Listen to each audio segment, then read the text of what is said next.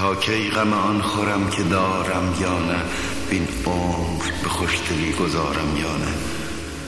پر کن قده باده که معلومم نیست که این دم که فرو برم برارم یا نه. اولین قسمت از پادکست قده رو گوش می‌کنید. پادکستی که به تازگی شروع کردم. اینجا رادیو رنگست و من.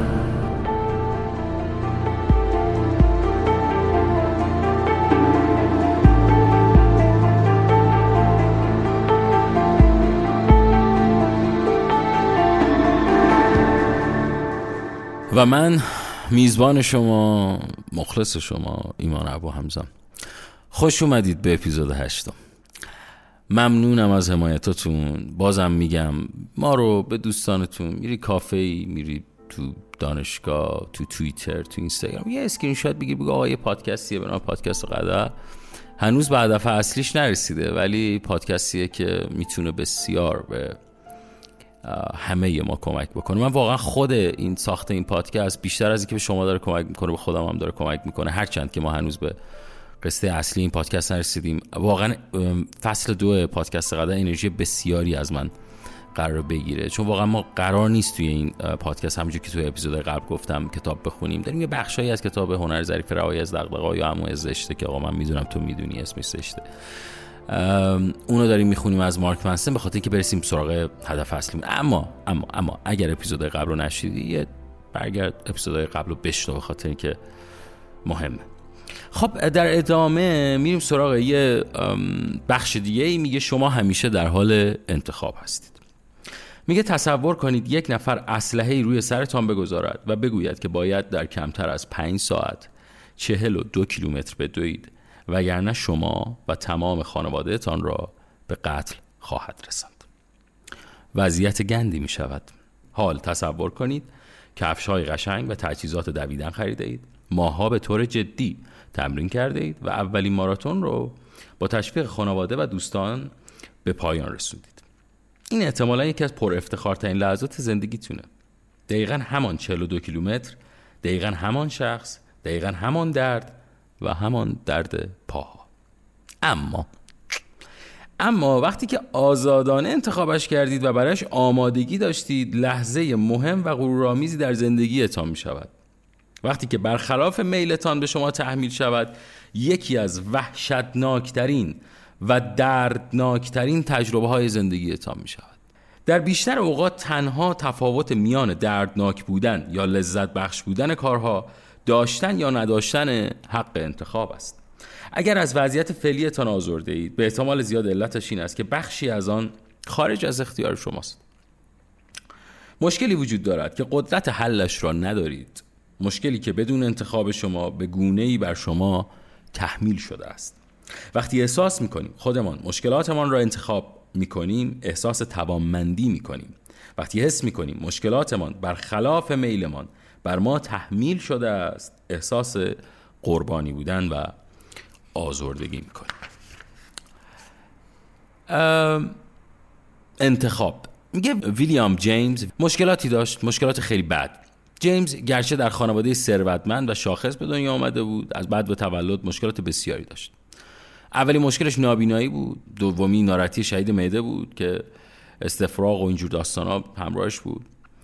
میگه این ناراحتی او را وادار کرد رژیم غذایی عجیب و بسیار حساسی برگزیند. سومی مشکل شنوایی چهارمی اسپاسمای پشت به پشت اسپاسمای شهید عضله. به حدی که چند روز پشت سر هم نمی‌تونست بنشینه. جیمز به علت مشکلات جسمی بیشتر وقتش رو تو خونه میگذرون. اون دوستان زیادی نداشت و وضعیت درسیش هم ضعیف بود. در عوض روزهایش را صرف کشیدن نقاشی و این کارا می‌کرد. این تنها چیزی بود که اون بهش علاقه داشت و تنها چیزی هم بود که حس می‌کرد توی اون استعداد داره. متاسفانه هیچ کس ندید که او در نقاشی خوب است. وقتی که به بزرگ سالی رسید هیچ کس آثارش رو نخرید. پدرش که تاجر ثروتمندی بود او را تنبل و بی استعداد خطاب کرد.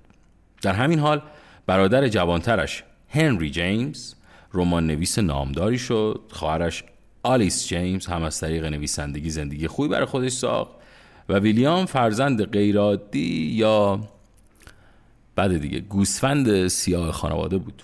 برای نجات آینده این مرد جوان در اقدامی از سر ناچاری پدر از روابط تجاریش استفاده کرد تا اونو وارد دانشگاه پزشکی آروارد کنه. آنطور که پدرش به گفته بود این آخرین شانسش بود. اگر این فرصت رو هم خراب بکنه دیگه هیچ امیدی براش وجود نشه دیگه حالا یه آدمی که به حال هم نابینا و حالا هم مشکلات اسپاس و عضله داره و هم یه جورایی درست این اما میگه جیمز در هاروارد هرگز احساس آرامش نکرد. پزشکی هیچ وقت برای جذاب نبود. همیشه احساس جعلی بودن و شیادی می‌کرد. به حال وقتی نمی‌توانست بر مشکلات خودش غلبه کند چطور می‌توانست برای کمک به حل مشکل دیگران انرژی داشته باشد؟ یک روز پس از بازدید از یک مرکز روانشناسی در دفتر خاطراتش نوشت که احساس می‌کنند نقاط مشترک بیشتری با بیماران دارد تا با پزشکان. اگه میشه چایی هم به منم بدید ممنون میشه چند سال گذشت و جیمز باز هم برخلاف میل پدرش دانشکده پزشکی را ترک کرد. این بار به جای روبرو شدن با خشم پدر تصمیم گرفت فرار کند. او برای شرکت در یک سفر اکتشافی انسانشناسی به جنگل بارانی آمازون ثبت نام کرد. میگه این داستان مربوط به دهه 1860 آن زمان سفر بین قاره دشوار و خطرناک بود. اگر بازی مثلا رایانه مسیر ارگن یا ارگون ارگونه. آره. میگه اگر بازی رایانه مسیر ارگون را در کودکی بازی کرده باشید باید گفت این سفر هم تقریبا مثل آن با اسهال خونی و غرق شدن گاو و چیزهای دیگر بود. میگه که به حال جیمز موفق شد تمام مسیر رو تا آمازون طی کنه. جایی که قرار بود ماجراجویی واقعی آغاز بشه. به طرز شگفتانگیزی سلامت آسیب پذیر او در تمام مسیر رو به بود. اما همین که به آنجا رسید در روز اول اکتشاف به آبله مبتلا شد و چیزی نمانده بود که در جنگل بمیره. اسپاسمای کمرش برگشت و تا حدی درد کشید که دیگر قادر به راه رفتن نبود تا این موقع بر اثر آبله نحیف و لاغرم شده بود. به خاطر درد پشتش از حرکت باز مونده بود و وسط های آمریکای جنوبی رها شده بود. ما بقیه تیم اکتشاف راهشان را بدون او ادامه داده بودند. راه مشخصی برای بازگشت به خانه نداشت. به حال این سفر ماها طول می‌کشید و احتمالا اون رو از پا در می آورد یعنی دیگه آماده شده بود که خدافزی کنه دیگه. اما میگه که به هر زحمتی موفق شد به یه منطقه برسه جایی که پدر معیوسش هم به استقبالش اومد.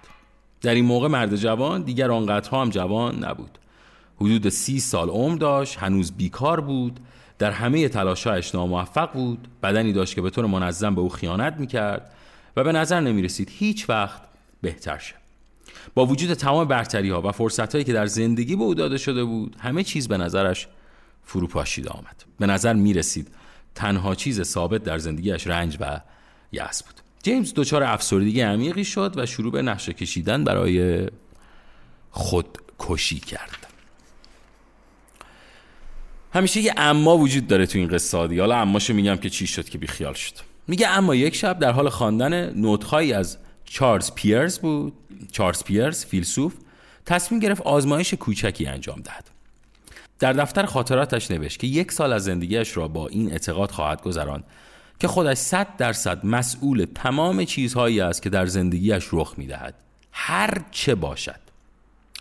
در طی این مدت او هر چه در توانش بود صرف نظر از میزان احتمال شکست انجام داد تا شرایطش را تغییر داد اگر هیچ چیزی در آن سال در زندگیش بهبود نمیافت در آن صورت مشخص می‌شد که واقعا در برابر شرایط پیرامونش ناتوان است و بعد خودکشی می‌کرد. اومد یه قانون گذاشت گفت آقا من حالا این کارا رو می‌کنم اگر نشد میرم خودم رو می‌کشم.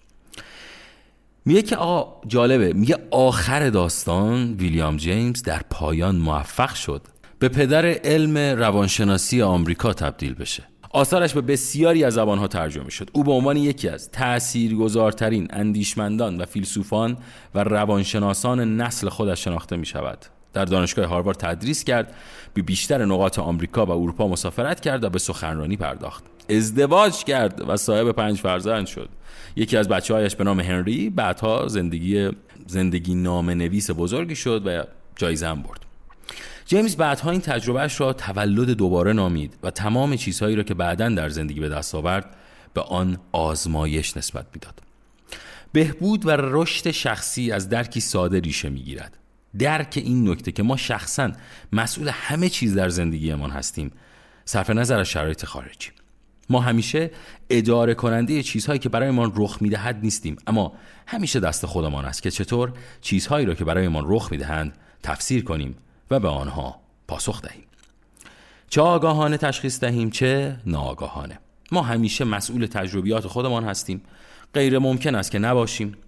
تصمیم آگاهانه برای تفسیر نکردن وقایع زندگی خودش تفسیری از وقایع زندگی است.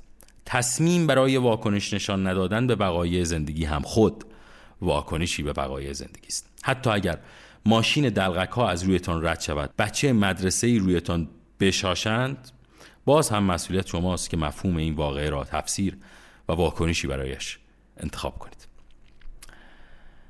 این هم یه بخشی از قصه بود و سادش اینه که تو انتخاب می‌کنی.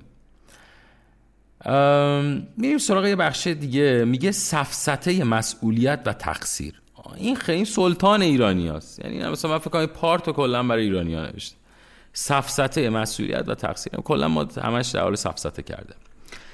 یه داستانی تعریف می‌کنم جالبه. میگه سالها پیش وقتی جوانتر و احمقتر بودم یک پست وبلاگی گذاشتم مارک منسن میگه. و در انتهای آن چیزایی نوشتم در این مایه ها که فیلسوف بزرگی گفته است قدرت زیاد مسئولیت زیاد به همراه می آورد میگه این جمله به نظر قشنگ و معتبر می اومد به خاطر نداشتم که اونو کی گفته. میگه تو گوگل رفتم یه جستجوی ریزی زدم و و اما این متن رو نگه داشتم. با متن پست تطابق خوبی داشت. حدود ده دقیقه بعد اولین دیدگاه ثبت شد. فکر می‌کنم اون فیلسوف بزرگ که بهش اشاره کردی اموبن توی فیلم اسپایدرمن باشه. و همانطور که فیلسوف بزرگ دیگری می‌گوید ای وای بر من. با وجود این همه ما این جمله را شنیده ایم جمله است که بسیار تکرار می شود اغلب به طور تنامیز و بعد از سرکشیدن هفتم این آبجو یکی از آن جمله های عالی است که واقعا هوشمندانه به نظر می آید با وجود این فقط چیزی به شما می‌گوید که خودتان از قبل می دانستید حتی اگر پیش از این چندان به آن فکر نکرده باشید. قدرت زیاد مسئولیت زیاد به همراه می آورد این جمله حقیقت دارد اما نسخه بهتری از آن وجود دارد. نسخه ای که حقیقتا عمیق است و تنها کاری که لازم است بکنید این است که اسمها را جابجا کنید. مسئولیت زیاد قدرت زیاد به همراه می آورد یعنی برعکس کردن جمله. هرچه بیشتر تصمیم بگیریم که در زندگیمان مسئولیت پذیرتر باشیم تسلطمان بر زندگی بیشتر می شود پس پذیرش مسئولیت اولین قدم برای حل مشکلاتمان است. خب در ادامه کتاب یه بخش دیگه ای داریم که واکنش به تراژدی. اگه باشه من یه جمله خیلی معروف دارم خودم میگم که وقتی تراژدی از حدش بگذره تبدیل میشه به کمدی. در ادامه کتاب مارک منسن میاد در مورد تراژدی صحبت می‌کنه و یه سری مثال هایی رو می‌زنه. مثلا یک کدوم از این مثال ها اینه. میگه بسیاری از مردم مسئولیت هایی که در این حد و اندازه را بپذیرند که به جای بازی با فرزندشان یا هنگام مشکلات کاری به تماشای تلویزیون نشستند و وقت گذراندند. اما وقتی نوبت به تراژدی های وحشتناک می‌رسه همگی ترمز اضطراری قطار مسئولیت رو می‌کشن و از حرکت باز میستن و پیاده میشن. برخی چیزها برایشان دردناکتر از این است که مسئولیتش را قبول کنند. اما خب به این فکر کنید شدت و اهمیت یک رویداد حقیقت پشت آن را تغییر نمی‌دهد. اگر کسی از شما سرقت کند قطعا شما مقصر نیستید. هیچ کس خودش تصمیم نمی‌گیرد که آن را تجربه کند. اما همچون مثال کودک رها شده جلوی خانهتان. شما بلافاصله مسئول مرگ و زندگی دیگران می‌شوید. آیا وحشت زده می‌شوید؟ آیا خشکتان می‌زند؟ آیا به پلیس خبر می‌دهید؟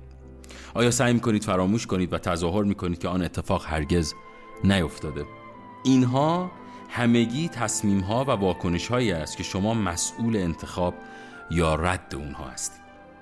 شما سرقت رو انتخاب نکردید. با این حال مسئولید که طبعات احساسی و روانی و قانونی اون رو تجربه و مدیریت کنید. میگه سال 2008 طالبان کنترل منطقه سوات ناحیه دورافتاده در شمال شرقی پاکستان رو به دست می‌گیره. اونها سیاست اسلام افراطی خود رو سریعا اجرا می‌کنن. تلویزیون ممنوع میشه فیلم ممنوع میشه. حضور زنان در بیرون از خانه بدون همراهی مرد ممنوع میشه مدارس برای دختران ممنوع میشه. هرچند الان هم بخشش داریم تجربه می‌کنیم دیگه. البته این طالبان با اون طالبان سال 2008 فکر کنم خیلی تفاوت داره گویا. میگه که سال 2009 دختری پاکستانی 11 ساله به نام ملاله آشکارا علیه ممنوعیت درس خواندن دختران فعالیتش آغاز کرد. او درسش را در مدرسه محلی ادامه داد و با این کار زندگی خودش و پدرش را به خطر انداخت. در کنفرانس های شهرهای اطراف هم شرکت می کرد و در فضای مجازی نوشت طالبان چطور جرأت می کند که حق تحصیل را از من بگیرد؟ میگه در سال 2012 در سن 14 سالگی هنگامی که یه روز توی اتوبوس نشسته بود یکی از طالبانیا وارد اتوبوس میشه و میگه که آقا ملاله کیه؟ کدومتونه؟ بگید ورنه همه رو می‌کشم دیگه. ملاله خودش رو معرفی می‌کنه و تصمیمی شگفت انگیزه این حرکتش. آن مرجله تمام مسافران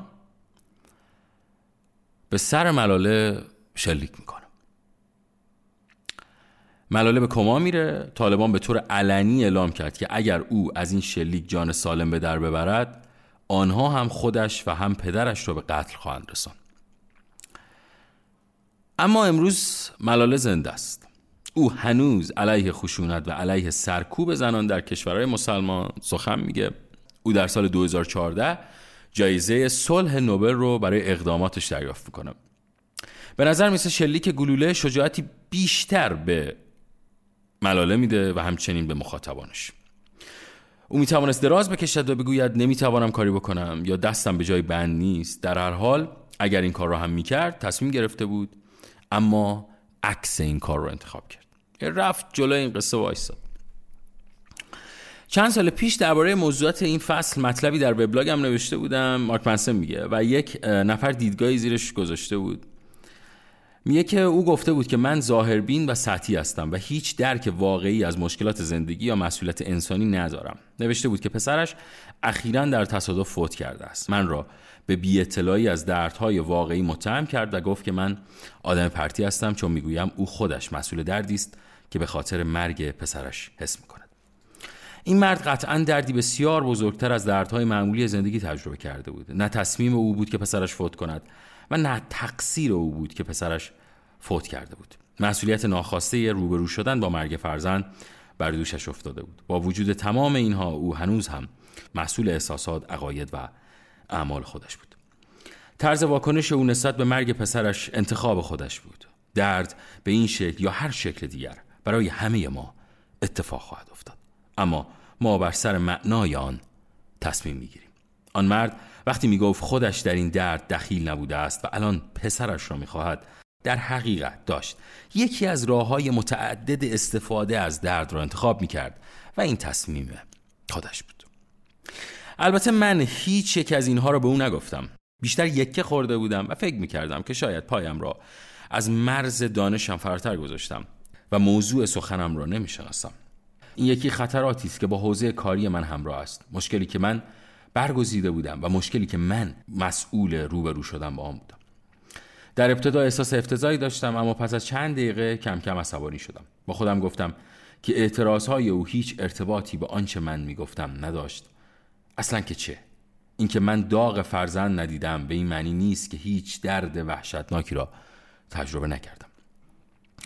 اما بعد واقعا به توصیه خودم عمل کردم. مشکلم رو انتخاب کردم. می توانستم از این مرد عصبانی شوم و با او جر بحث کنم. سعی کنم با درد خودم بر درد او غلبه کنم. اما فقط باعث می شد هر دویمان احمق و بی احساس جلوه کنیم. یا اینکه می توانستم مشکل بهتری رو انتخاب کنم بکوشم صبورتر باشم. خواننده هایم را بهتر بفهمم. از آن به بعد هر وقت درباره درد و فاجعه نوشتم کوشیدم آن مرد را به خاطر داشته باشم. این کاری بود که سعی کردم انجام دهم. به او پاسخ دادم که برای از دست دادن فرزندش متاسفم و موضوع را رها کردم. چه چیز دیگری می‌شد؟ گفت. یه بخش دیگری هم کتاب داره که خیلی مهمه در مورد ژنتیک و قرعه‌ای که به ناممان در آمده است قسمت چپتر جالبیه ولی میذارمش برای اپیزود نهم که خیلی قسمت جالبیه حتما اپیزود نهم رو از دست ندید. مرسی که با ما بودید. دمتون گرم. باز هم میگم اگر علاقه دارید که رادیو رنگو پادکست قدر حمایت بکنید از طریق سایت هامی باش. لینکی داره می‌تونید برید وارد اونجا بشید و ما رو حمایت بکنید. عزیزانی هم که علاقمند هستند در کلاس های فن بیان گویندگی و پادکست شرکت بکنن با شماره 0 919 836 37 27 تنها و تنها از طریق واتساپ. با ما در ارتباط باشن. امیدوارم هر جای این دنیا که هستید سالم و سلامت باشید.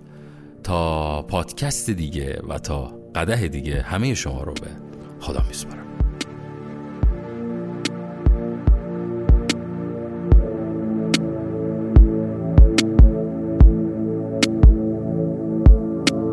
چکیده اشک خورشید روی کبیر آسمون. بچه ها تو زمین بازی تنهان کسی نمیده تابشون. پیرا پیرن و پار پو شده رو تن داغشون. اونقدر که مسابقه دادن با قایقای کاغذی تو آب جو هی به هم دیگه بد و بیراه میگن و مک می‌زنن از سینه های زمین شیر سیاه. کف می‌کنن خلتش روی گل و گیاه. منم اتفاقی بین اینام نمی‌دونم که کی واسه چی مهمه چی واسه یکیا میگذرم از اینا. با سرعت ثانیه با دقت دقیقه. ولی برمیگردم پیششون زود چه مرزیمه دنبال انتقامم یا می‌خوام که شکم یقین شه؟ با تحمیل عقیده تجربه لذت جدا شدن از قبیله. شکار تو بیش جای خوردن کاه تو طویله. خواستم وحشی باشم سواری ندم به بقیه. زندگیم فراتر بره از مرسیه و لطیفه. از انجام وظیفه. دیگه آخرای پاییزه و مرغ مابی جوجه. همه معتقد به موجزن منتظرن که خوب شه. من فنرم در میره اگه کیفم خیلی کوک شه.